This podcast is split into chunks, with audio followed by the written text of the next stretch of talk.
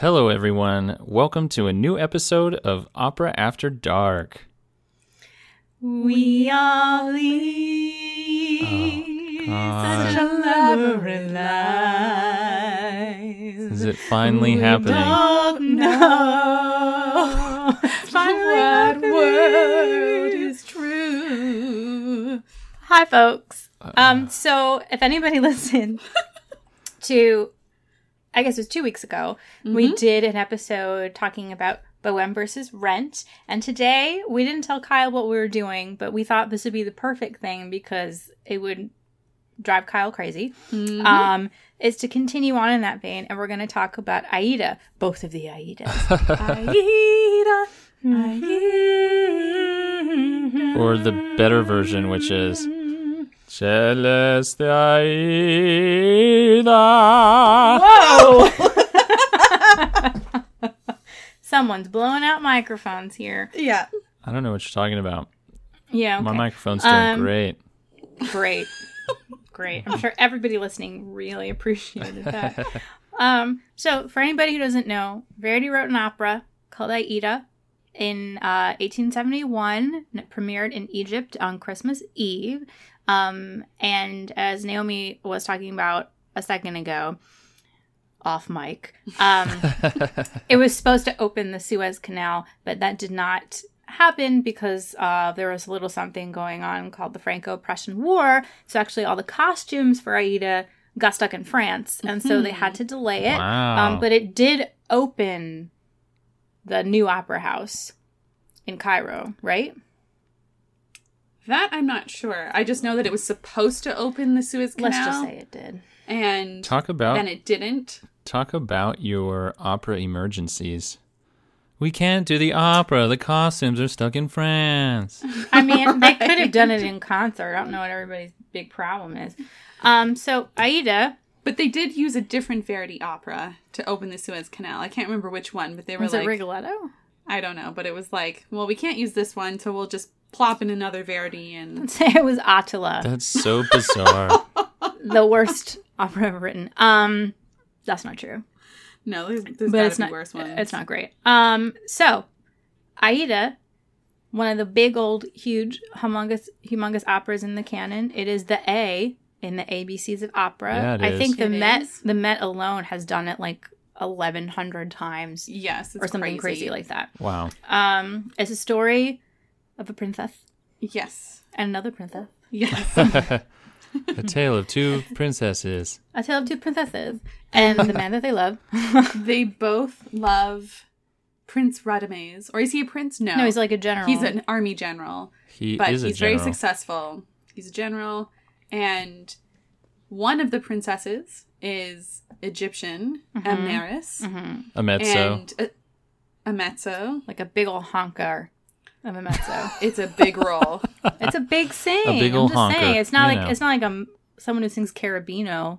No, this is like people like Dolores Zajic and Olga Borodina and Anita Rashvelashvili. Ooh, like, good one. Yes, thank you. And practicing that. Yes, it's most famous. Well, like a lot of Verdi, it's got some tunes in it. Most famous for one, a parade that usually has animals on stage. And everybody dies in a pyramid. Yes. Yeah. Buried alive, essentially. For love. And it's got some big, well-known numbers.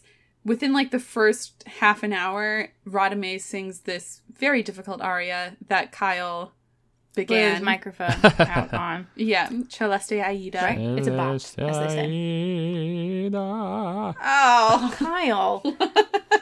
Something like that, right? Yes. Yes. But, I mean, we'll talk about it in greater detail, but some of you also might not know that there is another version of Aida written by Sir Elton John with lyrics and Tim Rice. Wow. Who did The Lion King? Both of those? Little Mermaid? One of those. Or many. All of the Disney cartoon movies. He did write the lyrics to Jesus Christ Superstar, the only Android Webber musical that I can kind of stomach. Really? That's funny. That's... Yes. Probably. Have you seen School of Rock? No, to be fair, I haven't. I have not. School of Rock is pretty fun. Okay. It's a fun show. If you like the film, right, you would like the musical. Okay. It was written in the year 2000. Oh, really? Yeah. For some reason, premiered on Broadway in the year 2000. Huh. Nope. And let's just say that, like Verdi's Aida, it was performed on Broadway over 1,000 times in its initial run. Wow. And it is a musical that I know the score for and I've never seen, but Naomi has seen it 5 times. 5 times. Oh my gosh. So that has to be a record. I think I have seen that musical more than any other musical. And it is only because it was on tour in Toronto when I was in high school. Mm-hmm. And my dad is a family doctor, mm-hmm, and in Canada there used to be, it's no longer this way, but pharmaceutical companies would try and like get doctors to listen to like little lectures about their newest medications that they were coming out with. Mm-hmm. And so there was this brief period of time where, in order to incentivize doctors to come to these lectures about these new medications, they would be like, we'll pay for your dinner, we'll give you a little lecture while you're eating dinner, and then you can have tickets to go to the show after. Oh, that wow. That is shady. Go on. And so then my dad thought this was so amazing because he was like, free musical tickets? Like, my daughter would love this. And they're like, well, you're supposed to bring your wife. I'll prescribe any drug. I'm sorry. Are they like dictating who you bring to this thing? They tried, but my dad was like, oh, my wife just can't do it, but my daughter would love to come.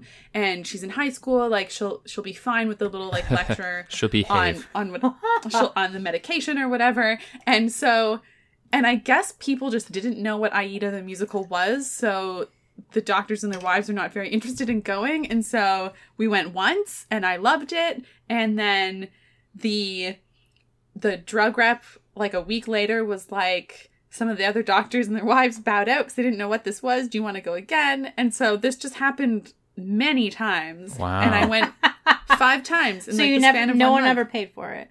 No, I've never paid to see it. So pharmaceutical companies fueled your love of Aida, the musical, of Sir Elton John and Tim Rice's Aida. Yes. Okay. And fun fact. It's interesting. You know, I learned a lot about heartburn medication. Right. So when you say that you saw it 5 times, like I assumed that you must have like sought it out to see it in different places, but no, it was actually just in the same tour. Wait, so this was in like the course of a week? A month. Well, I think it was over the course of a month. Yeah. Okay. Because it was there for like a 6-week run or something like that. Do you remember? Or a couple of months. Do you remember where you went for the dinner? Well, one time we went to this very chic restaurant in Toronto called Jump. Uh-huh. Ooh. Yes. And I remember that one because I had the lobster shepherd's pie and I thought it was the most exotic thing I'd ever eaten. It was actually really delicious. Oh my gosh, that sounds awesome. Like delicious and buttery and good. Yes. Another time it was at this Italian restaurant called Zambuca, and I don't think... Wedgie there. That I don't remember. It's extremely important. The only reason I asked... I don't remember what I ate for dinner, but I remember I tried caviar for the first time there. Oh, wow. Oh, fancy. I thought it would be funny if they took you to... I don't remember. They took you to a restaurant to, like, have all this food that would incite heartburn, and then get you to take the drug. Like, see... It's extremely effective. Highly illegal. Right. One time I remember we didn't have to go to the dinner. They were just like, please just take these tickets. Wow. Yeah, because they had them and they wanted people to go and enjoy it. Did your dad go with you each time? Not every time, but almost every time. Nice. So, way to go, Dad. Especially if we had to go to like the talk first, he definitely had to be there. Right. Basically, all of my exposure to musicals in high school was through this method. Wow. So that's amazing. I saw Sweeney Todd this way. I saw Mamma Mia. I saw The Lion King this way. Oh, my God. Have you retained any knowledge about these different drugs? Yeah, the one on heartburn I remember very clearly. The rest of them I don't remember. But today's episode of Opera After Dark is brought to you by Nexium. Nexium. Sending people to see Aida since the year 2000. Basically. It's too bad they don't have that program for opera. I know. That would be great. They probably felt like that would be a harder sell. They definitely don't do that anymore. It was a very sad day when those free tickets stopped coming in. So. When that well dried up. Yeah.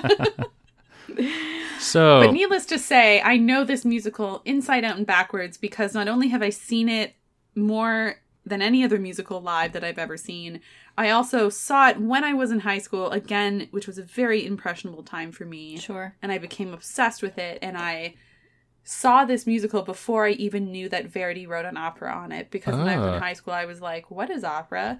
I mean, so this was your intro. I was with you. This was, for me, the gateway drug to opera. What? Yeah. Look at that. Full circle. We're also talking earlier that since we already talked about Rent and now we're talking about Aida, we're basically like cycling through Adam Pascal's career. Yes. Fair enough. Roger and then Radames. Roger and Radames. Yes. Oh, is that who he played Radames? Oh, that's funny. He played Radames. Yes. Right. He was in the original Broadway cast and recording. Right. For both Rent and Aida. That's so funny. Because I'm just... He's not dead. I mean, I'm imagining... He lives a very elaborate life. I'm imagining him singing the opera Radames. And it's pretty funny in my mind. I think it'd have to be lower. Mm-hmm. Right, exactly. But anywho... Let's just sort of jump right into it. Right. So similar to how we did Rent versus Boheme, we're going to compare the stories, the music, and also similar to these two works, a lot of the musical numbers have parallel dramatic themes or moments. Not all of them, but a lot of them. I just want to say that 50% of the music that I know from the musical Aida, I know from recording this podcast. So you know two songs. Yep, pretty much. The other one that I had previously knew was Dress Has Always Been My Strongest Suit. I would rather wear a barrel than conservative apparel, for dress has always been my strongest suit.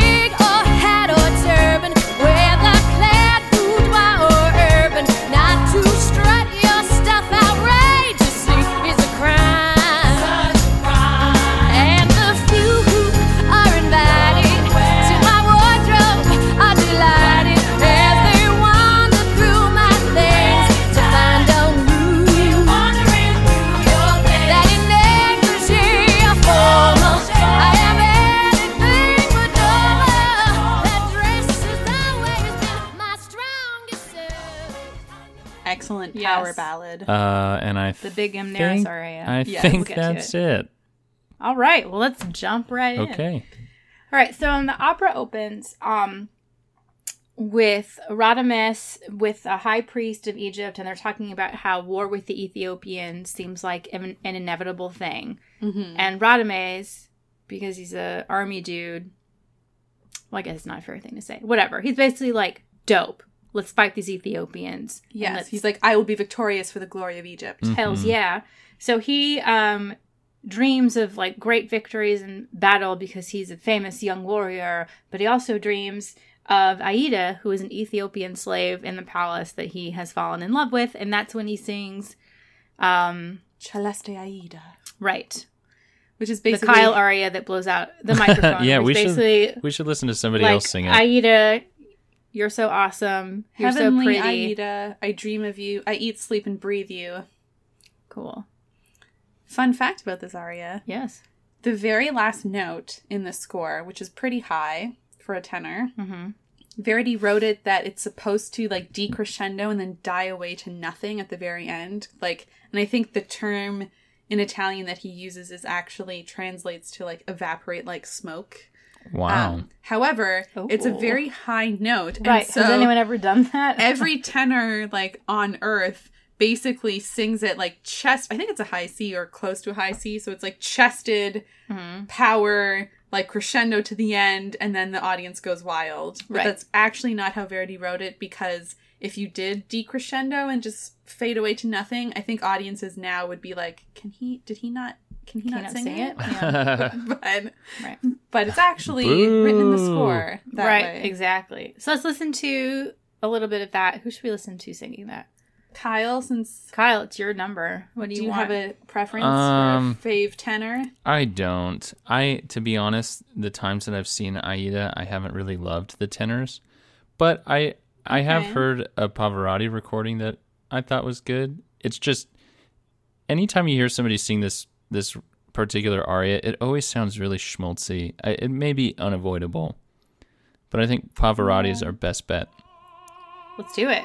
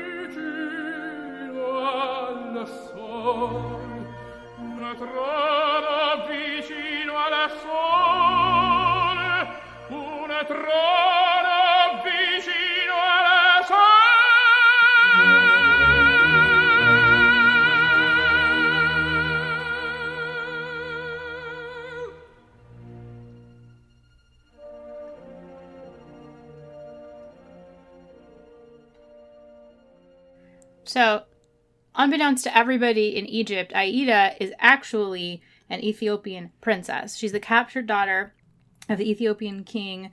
Oh my God, how do I pronounce this guy's name? Amonasro, whatever. And he actually is invading Egypt because he wants his kid back. Fair. Right. I think that's fair. But the musical starts in a museum, right? Yes, and so it's interesting because... What? A story within a story. Tell me of this framework. Yes. The singer who plays Amneris... Yes. ...is sort of like a statue inside a glass-encased box amongst all these other kind of glass enclosures where they have like artifacts from ancient Egypt. Mm-hmm. And then people are wandering around the museum, and of course... in everyday clothes, one of them happens to be the person who's later going to be seen to be Aida. One of them happens to be Adam Pascal / Radames. And they, like, make eye contact, and it's kind of like a do I know you scenario. They love each other in a past life. Exactly. Ooh. And then Amneris kind of opens the whole thing with this. She starts singing and then walks out of the glass enclosure to kind of set the stage for this idea that every story, tale, or memoir, every saga or romance, whether truth or fabricated, whether planned or happenstance, basically, like all of these stories have roots somewhere. And there's every love story is like rooted in something interesting about two people. Ooh. So yes. Is there, but then it basically follows the same plot. Because this musical, they're not based on the same source material. The musical is based on the opera. Yes. And so after Amneris kind of sets up this story within a story or this like museum framework, then she has this amazing like power recit where she sings, "This is the story of a love that flourished in a time of hate, of lovers that no tyranny could separate. Destiny ignited in the something of war." I mean, just do it. I can bump na-na-na-na in an act of war. So she like sets it up, and then that transitions into Radames' entrance, which is this number called "Fortune Favors the Brave," and it's like all of the soldiers come in, and they have successfully conquered the Ethiopians in the most recent battle. Oh, okay. So is there "Fortune favors the brave," something like that? Is that what it sounds like? Sort of. It's like, ooh, fortune favors the brave. Mm-hmm. So, is there a song in the musical that sort of correlates with Celeste Aida? Like, there's their number for Radames in the beginning being like, "Yeah, screw the Ethiopians, I love Aida." I don't think there's a Celeste Aida number. Okay. Aida. Yeah. Do you love me? No,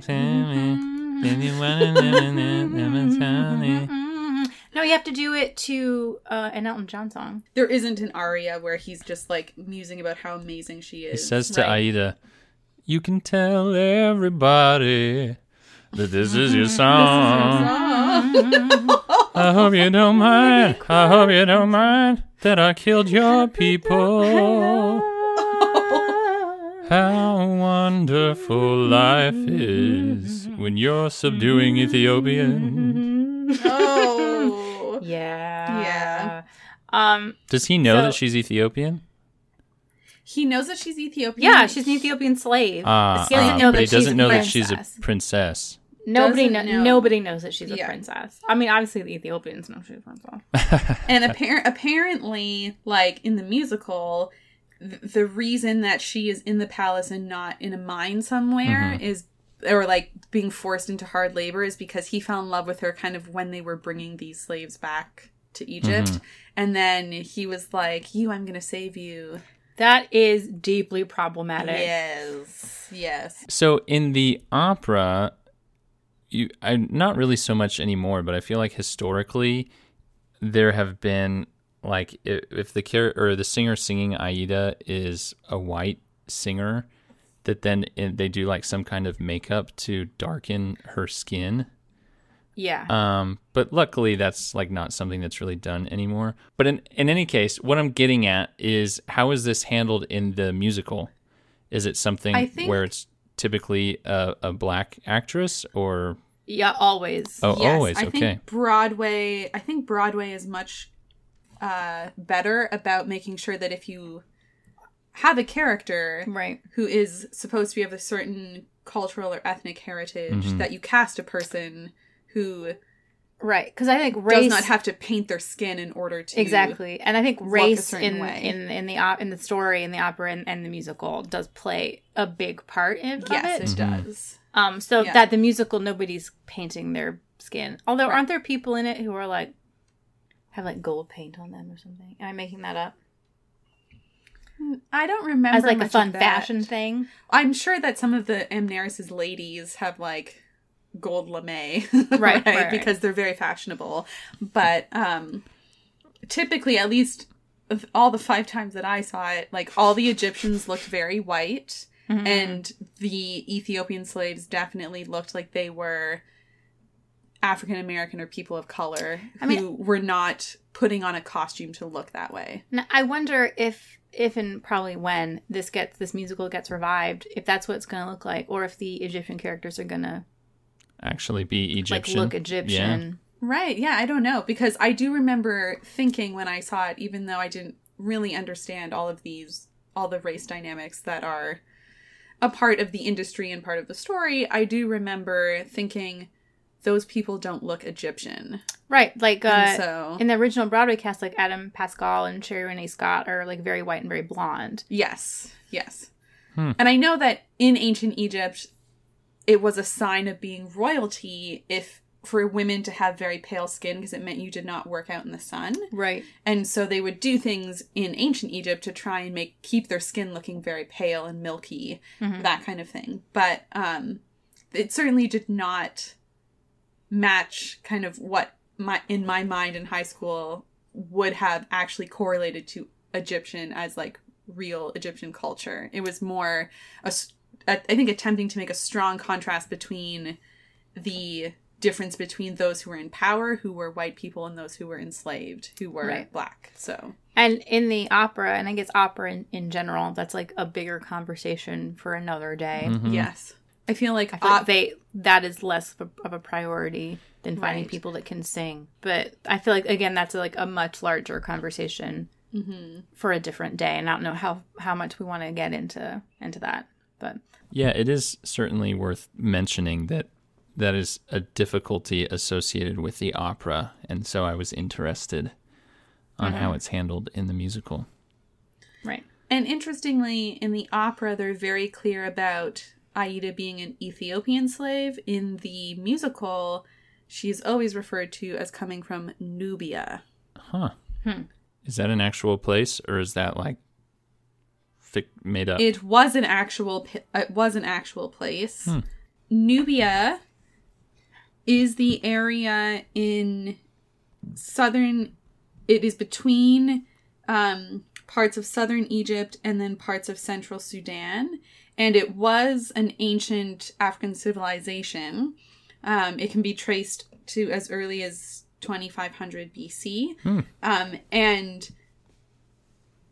they were a cultural group that was in conflict with the other parts of Egypt. And so there are historical wars between the Egyptians and the Nubians. And they also refer to that area. Today, the region that was Nubia is split between Egypt and Sudan. And, but it seems like in classical Greek, the name Ethiopia was often used for that area. Interesting. Okay. Yes. Mm-hmm. Very interesting. And they had their own language, which was very different from Egyptian. Mm-hmm. And I believe that the Egyptians ended up conquering them for quite a period of time, or ruling over them. Okay. Mm. So Radames' song, Celeste Aida, audience are just like, oh my God. And then who walks in but the other female lead in this, Amneris, who is an Egyptian princess. Yes. And the most important thing you need to know about Amneris is that she's got the hots for Radames. Radames is pretty on the fence about her. And Amneris sees Radames looking at Aida when Aida comes in, and she knows that, like, something's up. And Aida is her romantic rival. What happens next in the opera is the Egyptian king comes in, and he's like, the Ethiopian king is marching on Egypt. War's happening. Let's go. Radames, the gods have decided that you're going to lead us. And Radames is like, fuck yeah. Yeah. So he goes in the temple to, like, prepare himself to lead, you know, Egypt into war. And he's like, yes, this is awesome. No real thought for the love of his life. Right. No one can see that I'm air quoting over here. Mm-hmm. Right. So everybody leaves, and Aida's alone in, like, the Great Hall, and she's like, shit. Yes. I'm conflicted. She sings this amazing aria, Ritorna vincitor. Everyone's singing and exulting about, you know, Egypt needs to return victorious, and here I am, that their victory means the death of my people. Right. And she's essentially saying, my beloved's victory is my people's pain. Right. So let's listen to the greatest Aida ever, Leontine Price, singing some of that.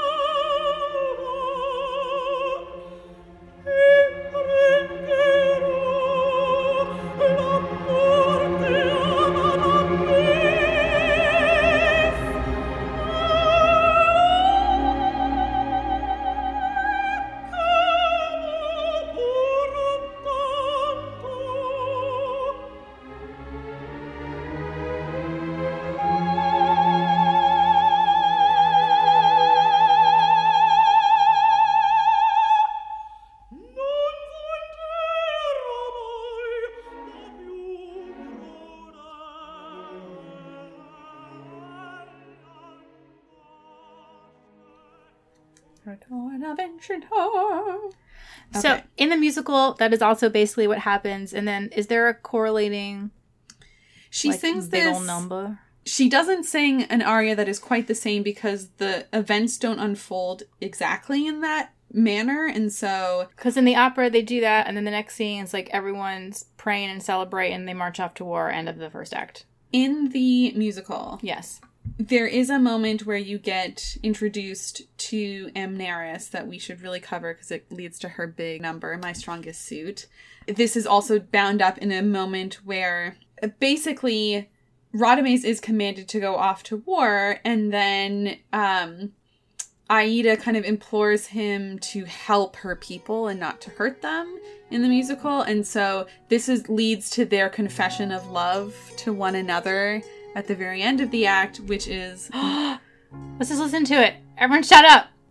We all lead such elaborate lives, wild ambitions in our sights, how an affair of the heart survives days apart and hurried nights, seems quite unbelievable to me. I don't want to live like that. Seems quite unbelievable to me. I don't wanna love like that. I just want our time to be slow and gentler, wiser, free.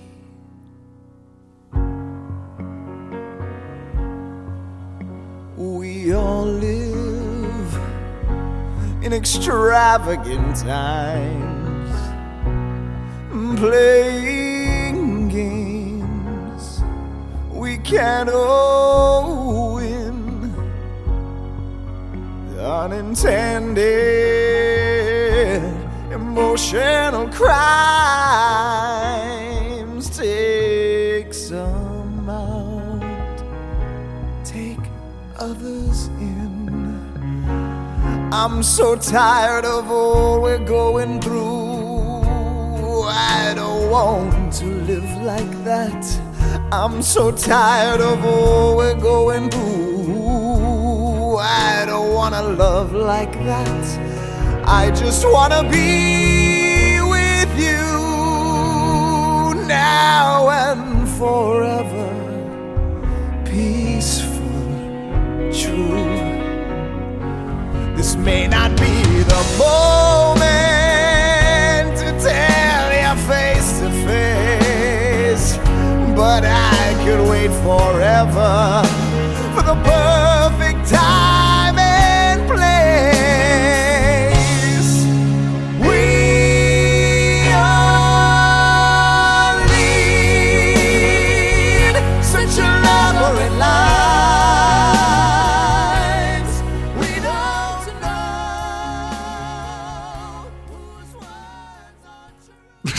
It sounds like this. We all live.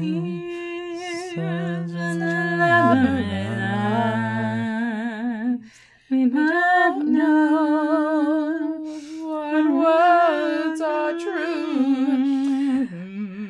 All right, so following this epic, amazing number in the musical, this is when it is announced that Amonasro has been captured. Yes. And then... that is when Aida sings this number with she's kind of gathered around all the other slaves, and she sings a number called The Gods Love Nubia that is a pretty fantastic finale to Act 1. And so it's not exactly the same sentiment as Ritorna Vincitor, But it is kind of like an ode to her country in a way. And she sings the main part, but it's a huge kind of chorus finale as well to the end of Act 1. So we'll listen to that. But I think The Gods Love Nubia probably is more like O Patria Mia, right? Yes, it maps to a different part of the opera. Anyway, we'll get to that in a second. But let's listen to The Gods Love Nubia. Yep. The gods love Nubia, the beautiful, the golden, the radiant, the fertile, the gentle, and the blessed. The pain of Nubia is only of the moment, the desolate, the suffering, the plunder, the oppressed. The gods love Nubia, their glorious creation. Their songs roll sweetly across the harvest plain. The tears of Nubia, a passing aberration. They wash into the river and are never cried again. The gods love Nubia. We have to keep believing the scattered and divided. We are still its heart. The call of Nubia, ephemeral and fleeting. The spirit always burning. Though the flesh is torn apart.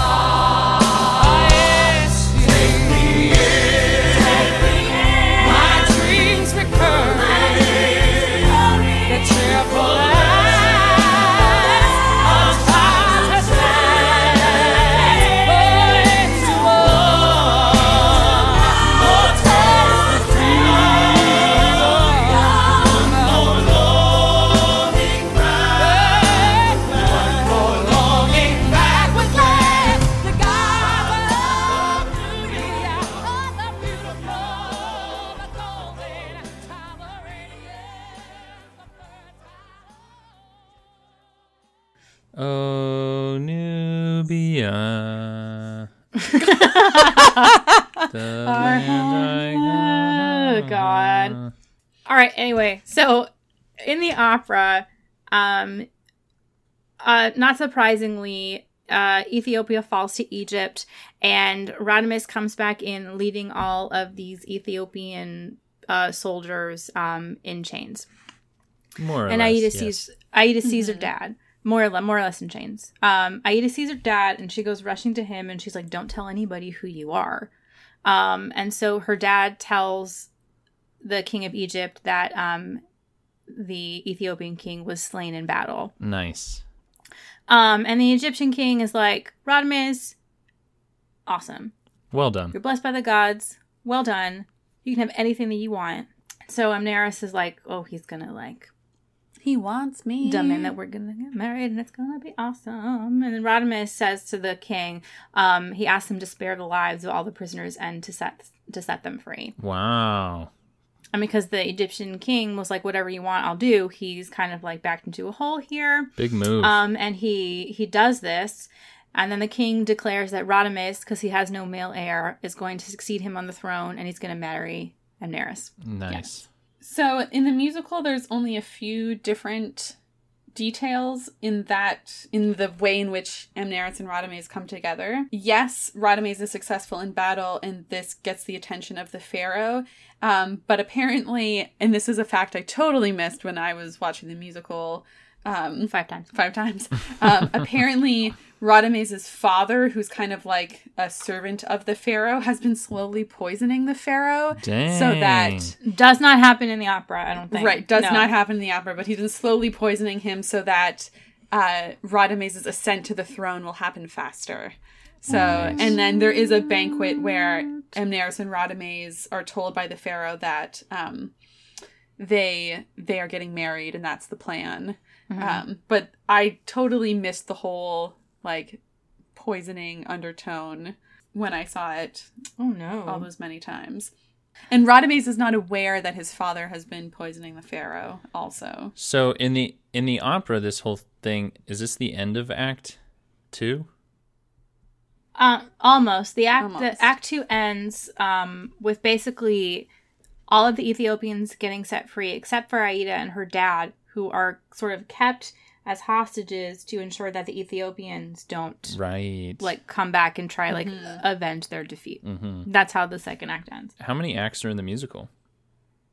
Only 2, right? Fair and there are 4 in the opera. Right. Yeah. So in the musical, Act 2 opens with this interesting trio where it's Amneris, Radames, and Aida, who are all singing about all their conflicted emotions and conflicted loyalties. And Amneris is afraid that Radames doesn't love her. Radames... He doesn't. And he doesn't. Radames worries that pursuing a life with Aida means that his whole life will change in a way that he can't predict, which obviously it will. All true. And Aida is afraid that by loving Radames, she is betraying her people. Kind of. Kind of. They sing all about that, and these people lead such elaborate lives. They do! Reprise. We all live such elaborate lives. Is there a reprise in the musical? Yes, there is. Yes. Of course there is. He knows a hit when he hears it. Right. Yeah. He's like, we're going to have this happen twice. Okay, so where do we go from all of this confliction?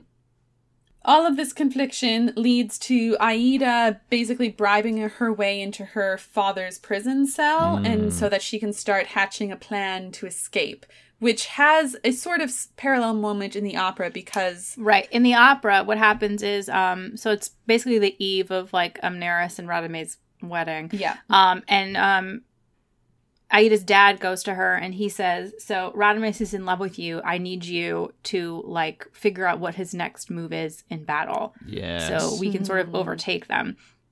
So Radames comes to Aida, and her dad's hiding behind a rock, and he basically tells her what the game plan is. But then he tells her, I don't love Amneris, I love you. I promise that I'm going to marry you. Let's leave now, and we'll flee somewhere, and we'll live our lives together.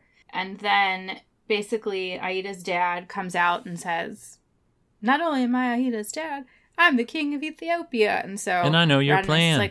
Stan. And I know your plan. Radames is oh, shit. And then he's oh, shit. Aida is a princess. And so obviously he feels mighty betrayed. Mm-hmm. So when all of this happens and they find out, doesn't somebody pop out Amneris or somebody's gotcha, bitches? No, it's her dad. And then Amneris shows up. She sees Radames with Aida and Aida's dad. Right. She's what the fuck's going on? And she calls for the guards, and there's this big old fight. Right. Because Aida's dad is going to be Amneris, I'm going to kill you, and all this kind of stuff. And Radames disarms him, and then he's Aida, you've got to run with your dad. So they sort of flee, and then Radames surrenders himself to the guards, basically as a traitor. Yeah. Yes. And wasn't it was before this that Aida sang O Patria Mia? Yes, O Patria Mia happens before that, which is sort of The Gods Love Nubia, but the 19th century Italian opera version of that. It's super famous.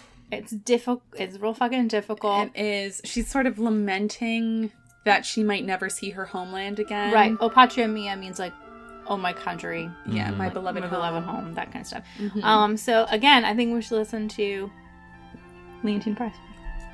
Naturally.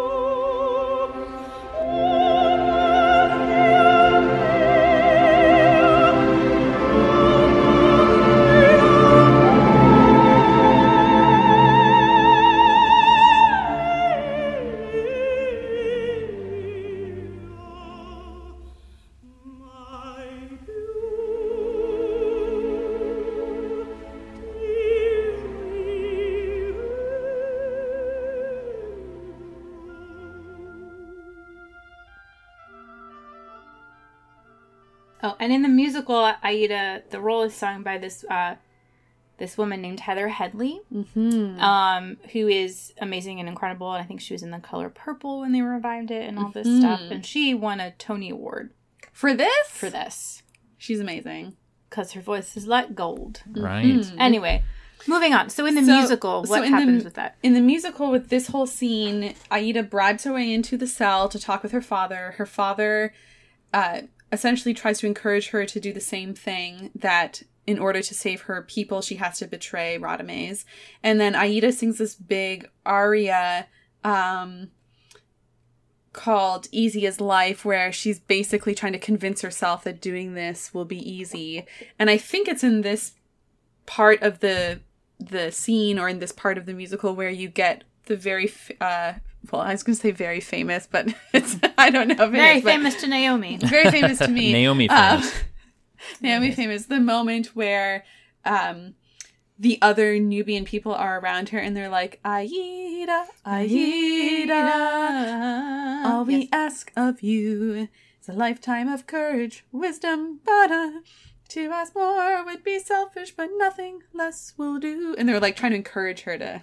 That she has to do this for her. She has to do this, yeah. Right. And then while that's happening, Radames' dad finds out that he's in love with Aida. Radames' dad is not a character in the opera, no. The dad that's poisoning the pharaoh. Right. That guy.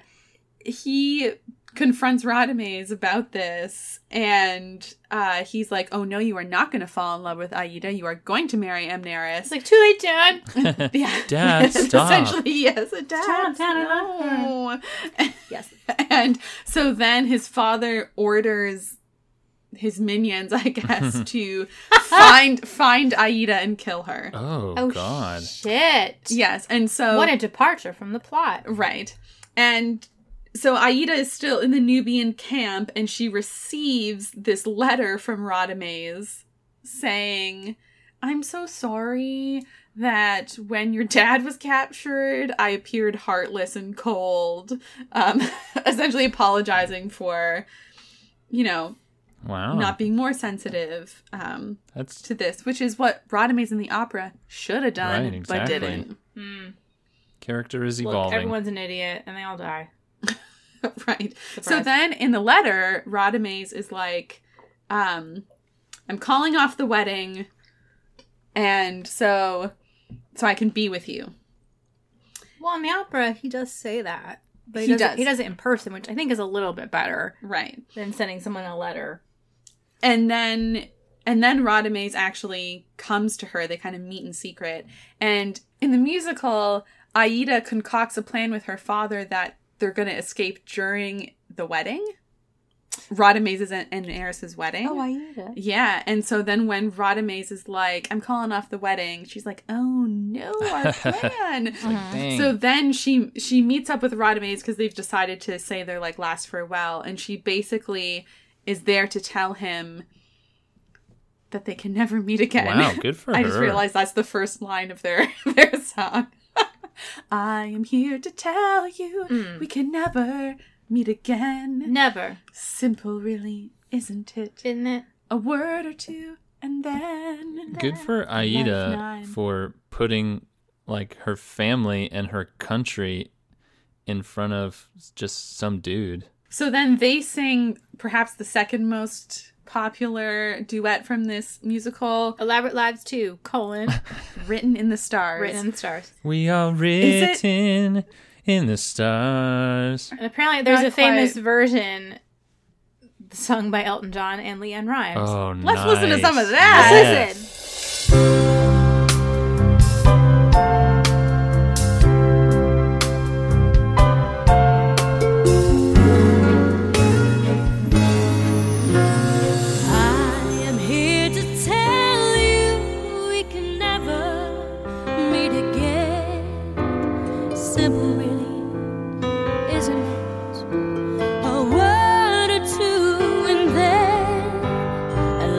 Time of not knowing.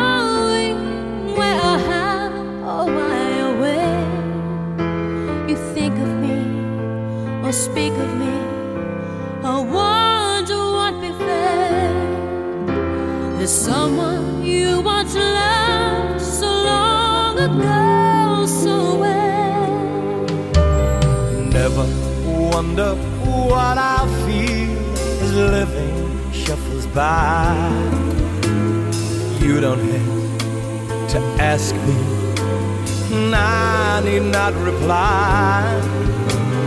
Every moment of my life, from now until I die, I will think or dream of you and fail to understand how a perfect love can be confounded out of our hands. Is it written in the stars?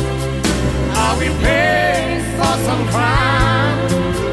Is that all that we are good for? Just a strange immortal time. Is this God's experiment in which we have no say?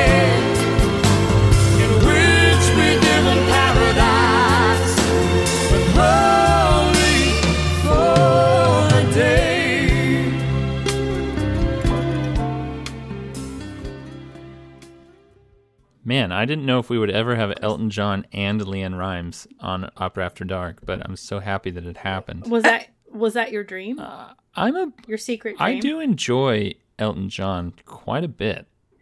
Your secret passion? Mm-hmm. Do you remember the Michael Bolton album that came out like in 2000 or something? I can't say that I do. Wait for me to finish. Called My Secret Passion, and it's literally Michael Bolton singing opera. Oh, right, wow. Right. Like in the style of Michael Bolton. Right.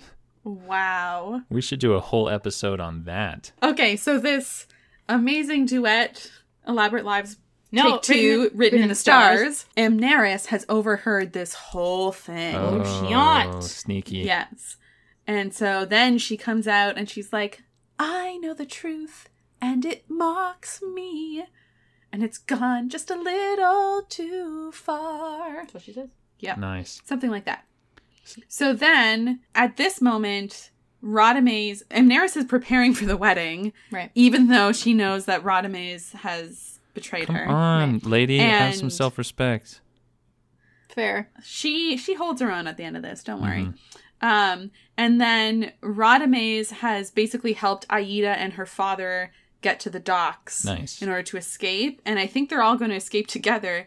And then this is when he finds out that Aida's a princess in the musical, and he's like, what? Score. He's upset that Aida hid this from him. Come on, dude. And then you killed like, a bunch of her countrymen. I know. And then she's like, well, I never actually lied to you. You never asked. You never asked. Yeah. You never asked anything about me. You just saw me and you were like, that one seems exotic. You know I'm right. Too true. You know I'm right. She's like, but the fact that I loved you, that was real. That was always real. I never lied about that.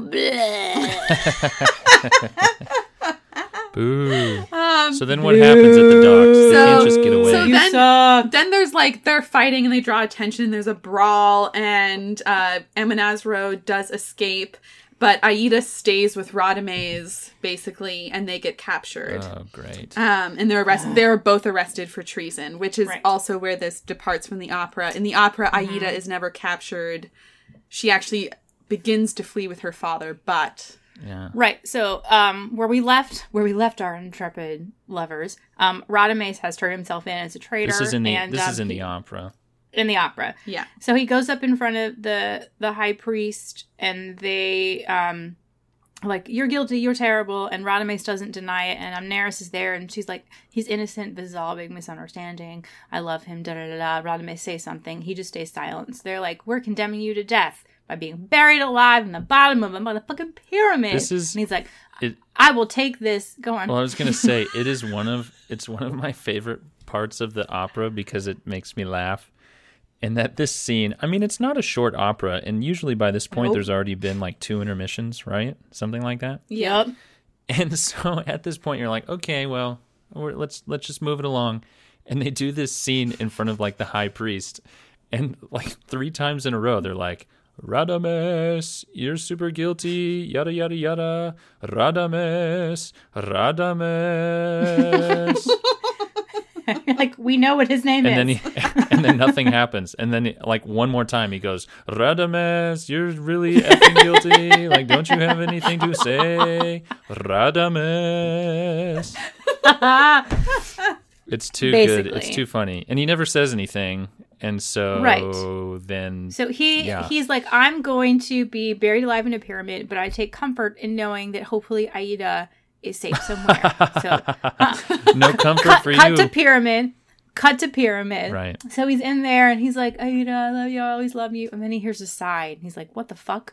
And what happened is Aida hid herself in the pyramid.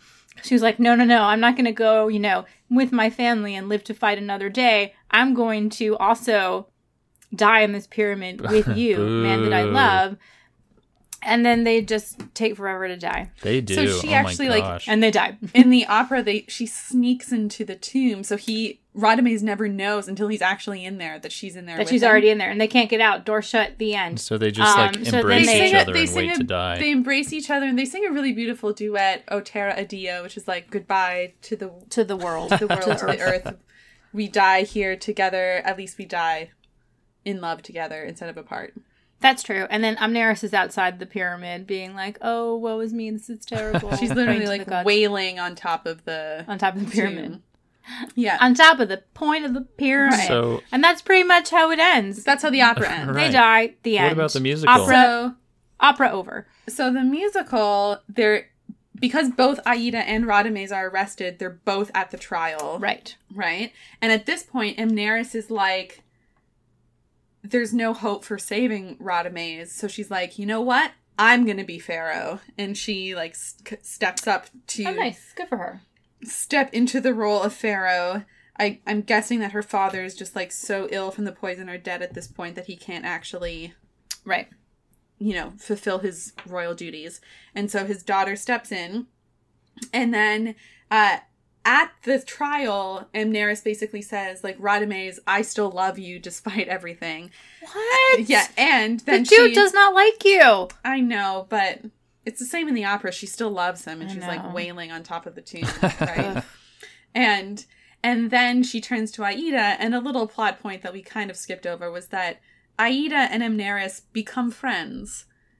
Well sort of. I wouldn't call it friends because the power dynamic is very weird. Yes, but... confidant, because Amneris doesn't have anybody to talk to. Right. Amneris has no one to talk to. She finds it easy to talk to Aida. And in the musical, they have a little moment where Amneris is like, this is funny. Why is it so easy for me to talk to you? And by this point, we're like... I'm a princess as well. Yes, we all know it's because they're both princesses, right? We have similar life experiences. It's because we are both princesses, my dear. Yes. But, so Amneris at the trial says, I love you, Radames. I always will. And she looks at Aida and she's like, but I also feel affection for you too. So instead of punishing you both separately, I'm going to condemn you both to die together in the tomb. Oh. So, yes. That's kind. Thank you. Yes. So then facing death, Aida and Radames are in the tomb together and they look at each other and what do? They sing. Elaborate Lives too? We all live such elaborate lives. Elaborate Lives 1, the reprise. Shouldn't they? Oh, no, I thought okay. Shouldn't they be singing several times? Reprise 4. At this point, they should be singing. We all lived elaborate lives. Yes. Heyo. But that's actually not the. I don't think that's the last thing they sing. They actually, as they are breathing their last breaths and seeing the last little sliver of light and air, because it actually, like, the stage gets darker and darker as, like, the stone is rolled in front of their tomb or whatever. And so they reprise a little bit of an earlier love duet that's not really a full-blown duet, but kind of like a recitative duet called Enchantment Passing Through. Oh. So that's what they sing as they are... on their dying breaths.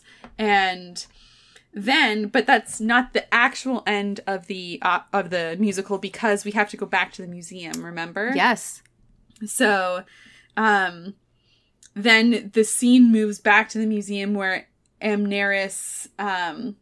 Statue Amneris reveals that their deaths, Radames and Aida, gave birth to a time of peace between Egypt and Nubia. So it was not all for naught. Like, they accomplished something good beyond themselves in this.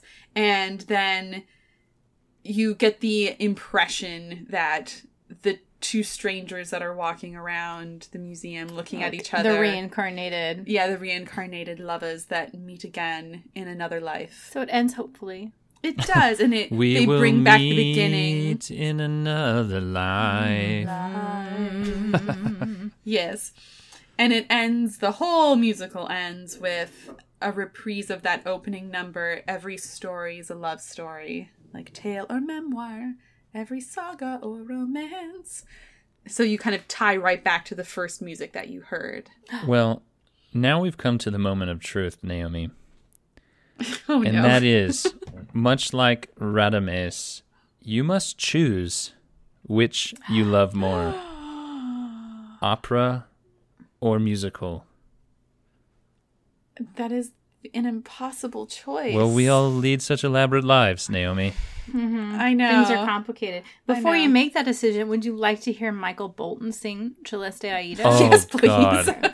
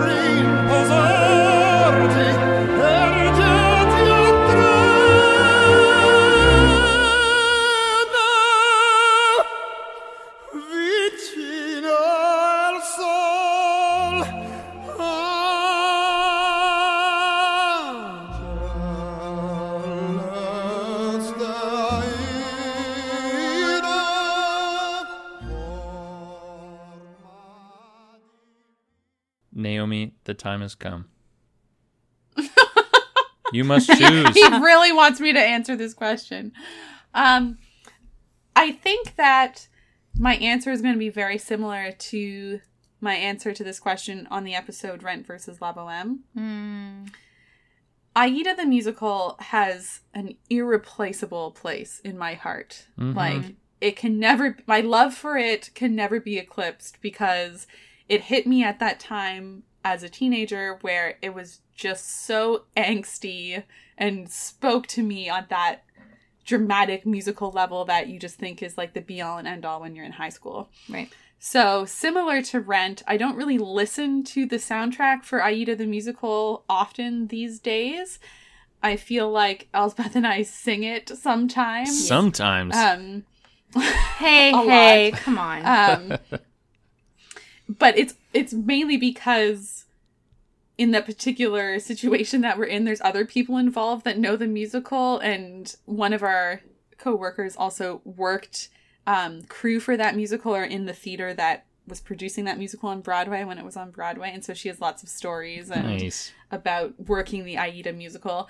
And so it perhaps comes up in daily conversation more than Rent, but it's still one of those things. It's just like, I love it in a very nostalgic way. So you think musical over the opera? I think that I... No, don't think about it. Yeah, you chose, Naomi. What does your gut say? We can all hear it. We can all hear it. We know what you're going to say. I think that it is one of my top all-time favorite musicals. Aida the opera is not one of my top all-time favorite operas. There you have it, everyone. There you have it. We never thought it would happen, but Naomi has turned. I don't love every opera. She's turned her back on her opera-loving people. I have not. It's fine. It's cool. I like the opera. I know. Just giving you a hard time, Naomi. It sounds like a good musical. I need to go listen or watch the musical if it's ever possible. Is there a recording available? YouTube. Oh, it's just on YouTube? There's certainly recordings available, but the recording is available. I'm still waiting for the Broadway revival, and I don't think it will ever come. It might. It might. I don't know. Well, in the meantime, now we've had this wonderful comparison between the two. Oh. No one asked me which one I like better. Elspeth? I want to know. You haven't seen it staged live, the musical. No, I'm just going to say the musical. The opera's so long. You just wanted an excuse to say that it's not your favorite opera. I did. It's not my favorite opera. It's so long, but there are horses in it. Right. It is a cool spectacle. Contrary to popular belief, the Met's production of Aida does not have elephants in it. People think that? Yes. What, doesn't it just have horses? Seems like they're just horses. Right, not even camels. It's still impressive. Like such a hard animal to bring into the Met, an elephant. Like that's it would be difficult. You have to reinforce the floor. You were telling me some fun facts about the horses though the other day. That's no one's business. Oh, that's secret business. Secret horse business. Secret horse business.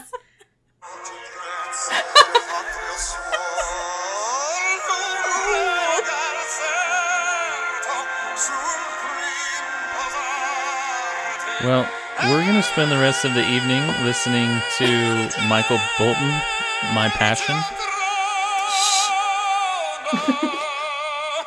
I just want everybody to hear the high note again. It's coming. Wait for it, people.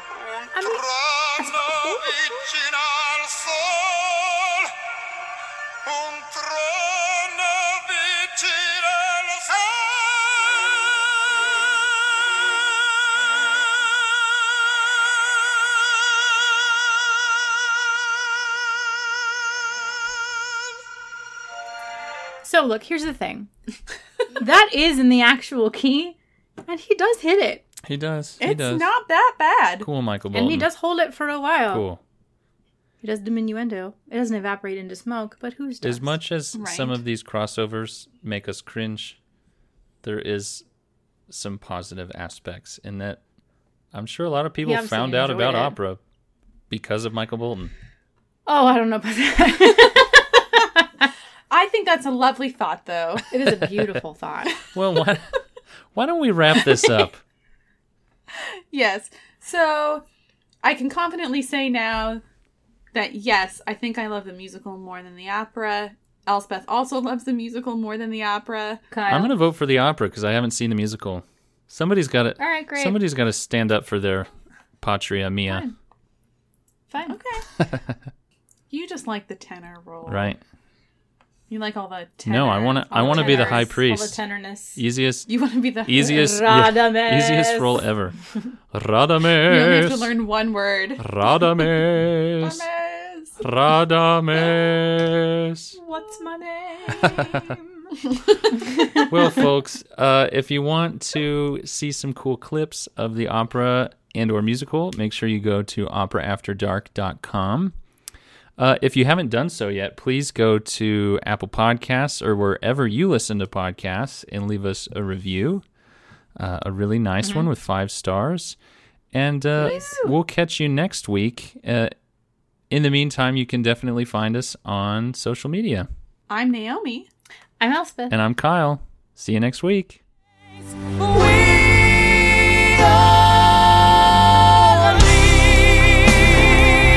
Such a lover of lives.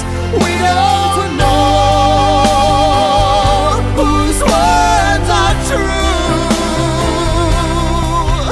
and a fear of the hearts of lives. All the pain this world can do. I'm so tired of all.